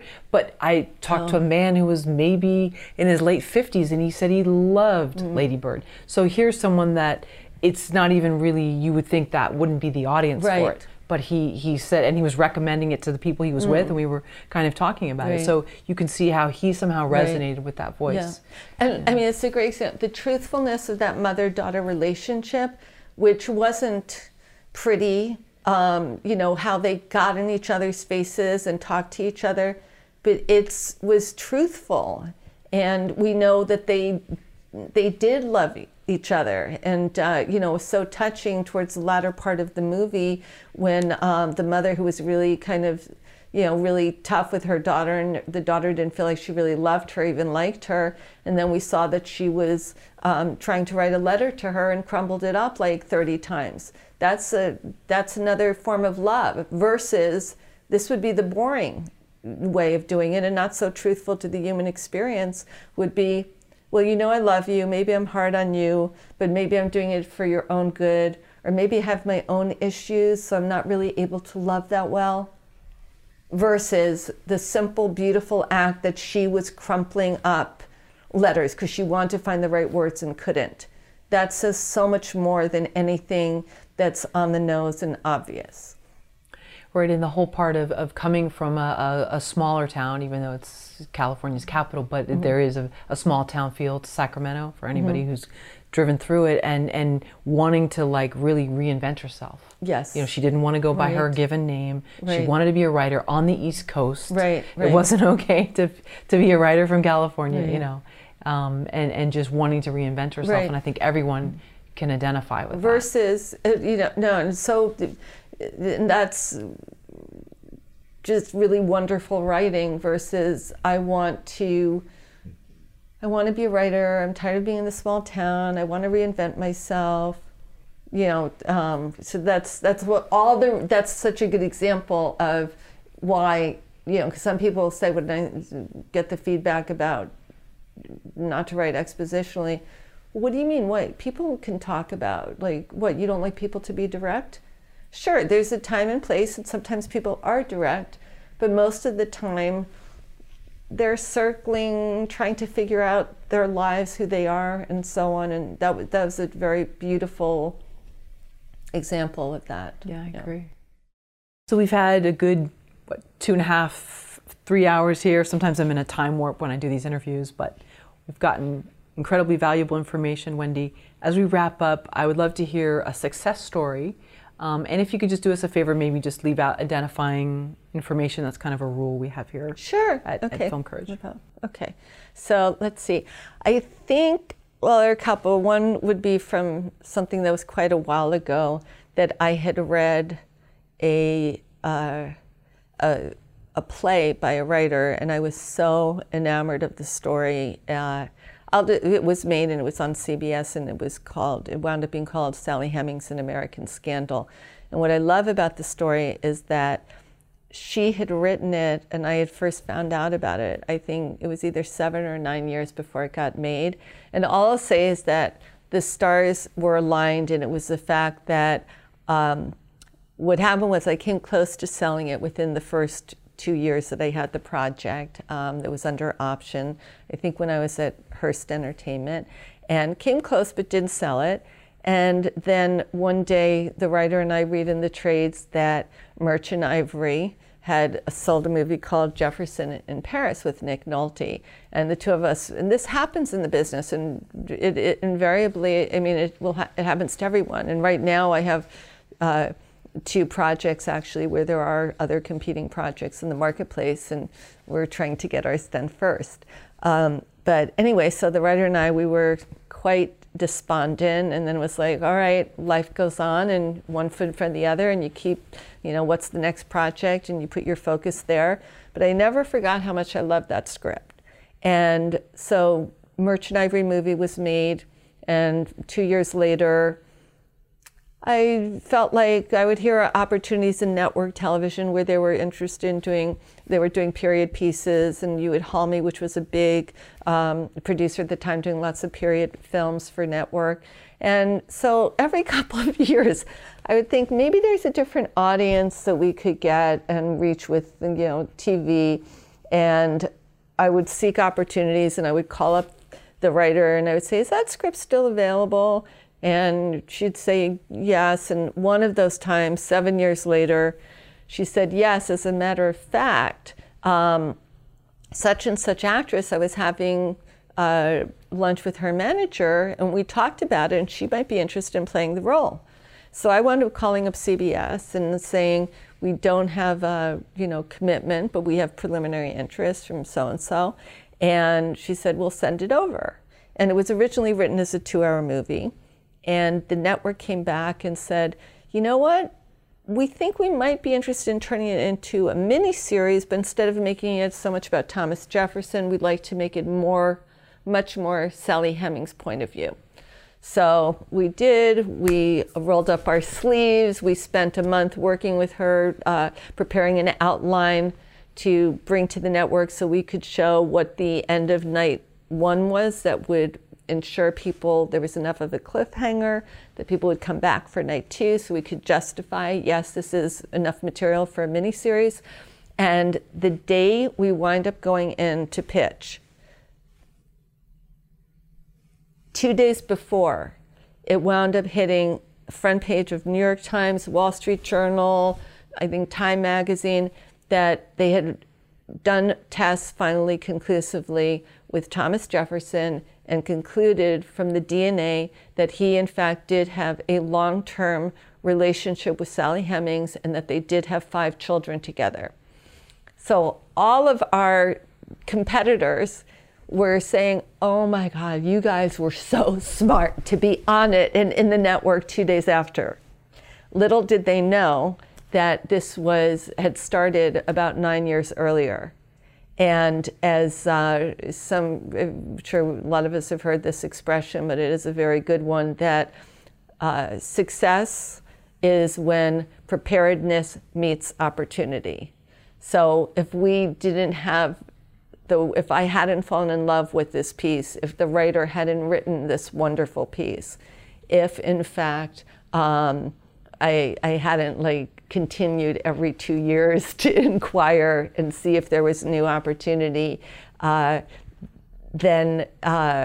you know, and if we didn't do our homework to really, we spent a month preparing to go in. And I've seen very good writers who have blown deals when they don't prepare enough. You said something that caught my ear, and I just wanted to follow up, and that is, you've seen writers blow a deal because they weren't prepared. So are they not prepared to know what the genre that this network is used to dealing with? Actually, it's, I would say more with, sometimes if you have a script, it can sell itself. But other times, maybe you have a pitch. I mean, I've seen very, very established writers go in a room, and because they haven't prepared the pitch really well, and it kind of meanders, and it could be a really good story, but I really I'm a big advocate of preparing, and I'm reminded of seeing a lot of people probably don't know Whoopi Goldberg. When she started out, she was an absolutely brilliant comedian, and when I saw her at a charity event, and man, she killed it on stage. And for her to be, there's no question that certain geniuses in comedy are great ad-libbing and this and that, but they're also, for her to be, and with most of the great comics, they look so spontaneous. They work their butts off, rehearsing and rehearsing to be able to deliver so smoothly. So I do think it's important for, if you're going to be pitching a project, to be prepared. And that's what we as producers had to do when we were pitching the Sally Hemings piece, and it's what I had to do all the time. And when I'm working with writers and we're going to go in and pitch, is, you know, we have to do the work. Why do you think an established writer wouldn't prepare a pitch like that? I think maybe took for granted, or that had an attitude of, well, I'll just wing it. And these are people who are very articulate, but I also would say the times have really changed, where I know, like a former boss of mine, the network used to just go to him and say, why don't you do a project about such and such topic? And now, it just doesn't work like that. Very established writers need to also, like, even if you're, I'm sure, and I can't speak for him, but like Ryan Murphy, when he sells one of his projects, I'm sure that he has to at some point tell the network what they're going to be seeing per hour, per, you know, the first hour, the first night of a miniseries. We're going to be covering such and such part of the OJ trial, and then you're going to talk about your approach. It's so I think that maybe taking for granted or assuming, well, I'll just wing it or ad-lib it, but I think you need to prepare. And then the packaging, again, is something you said people are looking at, so that means having talent attached, right, having crew attached. Right. So for example, House of Cards, when it sold to Netflix, you had David Fincher, one of the preeminent contemporary directors who hadn't yet done series. That was really attractive. It was also, material was based on a book and a hit series in the UK. Kevin Spacey, who was a big star at the time, was also attached. So that's like an ideal package. A lot of The Marvelous Mrs. Maisel, that's the writing team that did The Gilmore Girls, which was very successful in its original form, and then when it came back to Netflix was also very successful. So they knew that they had proven entities with a strong voice and who can deliver really a successful show with really well-drawn characters and situations consistently. So that's kind of like sort of, there's some element that's a proven entity and or really appealing. It could be someone who has just done a movie at Sundance that garnered a lot of attention. And they come in, and again, it's a thing about recognizing that someone has a strong voice. And it's harder to break into without, you know, having that first, like if you've already won some award at Sundance, yes, it's easier to get Netflix attention, but how do you get that first award at Sundance? It's because you have, there's something fresh in your material. So, yeah, and I remember just a series at HBO where they wound up hiring completely unestablished writers, and I'm trying to think of the name of the show, but they had written a play that wasn't even produced, but they fell in love with the writing and their voice. And then this writing team pitched the series, and it became it had I think 5 seasons on HBO. Wendy, in hearing what packaging means, I think it sounds great if you're established, but for a new writer, is that something they should even be worried about, thinking about, striving for? I think that, again, the first thing a new writer should concern themselves with is writing a really, really good script. I do think, and I'm sure there are producers also who, you know, come to Film Courage. I feel like when I hear a story, so if someone, I have a writer that I've been working with who is also a documentary filmmaker, and he did a story and he showed me a few clips, and I was like, oh my God, this is so moving. This is an amazing story. And immediately I could see that the character whose story this was based on would be a great role to attract a leading actor. So immediately I'm thinking, thinking big names. Now, that then helps me sell it and promote it if I, like, let's say, call CAA and I say, I create a good, compelling log line, and I say, and it's a great vehicle for a leading actor, and I might include some prototypes. And I go, great, send that over. Because everybody's usually, there are exceptions, but looking for something that's going to attract a star, whether it's a female leading actress or a male leading actor. And I felt that this, and true stories very often is a really good source to attract a leading actor. So I think if, I mean, the first priority is writing a good story.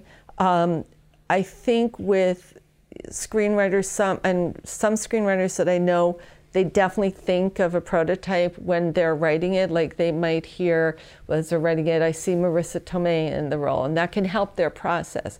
I feel anyone who gets too attached to the outcome before you've done the process is probably not a good way to go.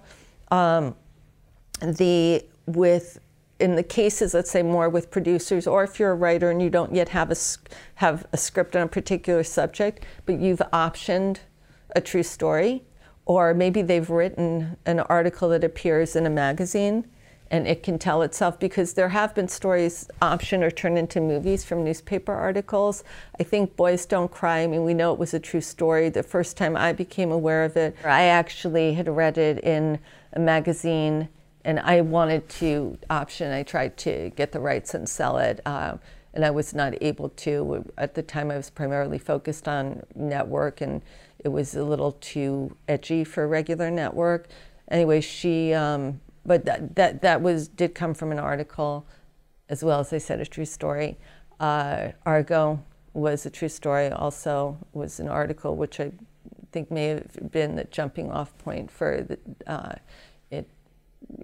Capturing the imagination of Clooney.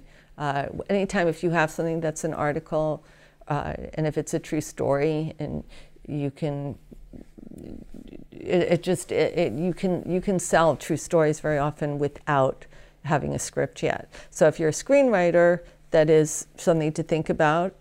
If there's a true story that you like, and you might think, oh, gee, this is could be a great vehicle for, you know, any number of young actresses, or offers a great role for a male lead in his 40s. So I think it's always wise to think about it, but not the cart before the horse, where that becomes necessarily the dominant idea. But in the case of, let's say, if a writer or producer has optioned the rights to a true story, then they would go out and start trying to package. So it would be about trying to get it in the hands of a production company that has greater access and leverage and ability to reach out to agents to attach an actor, director, and so on. They can try to get to an agent. I do coaching with those who are not represented to help them get through the gatekeepers and through certain bypass certain industry protocols in order to get their material seen. There's ways that you can pitch that can entice someone even if you don't yet have an agent. So, does that answer the question about, like, packaging? Yeah, I think so. I mean, yeah, I would say generally, ideally, you if you can get it to a production company, they are going to be in a better position to try to attach those key elements. And so if someone says, well, you know, we don't take unsolicited material, right, then doing it through someone like you who could help kind of procure that, or also saying, well, then what if we do, what did you say? That, like they say we don't take unsolicited material, that they, the writer or producer can say, all right, well, can I sign a submission release form? Can you send that to me?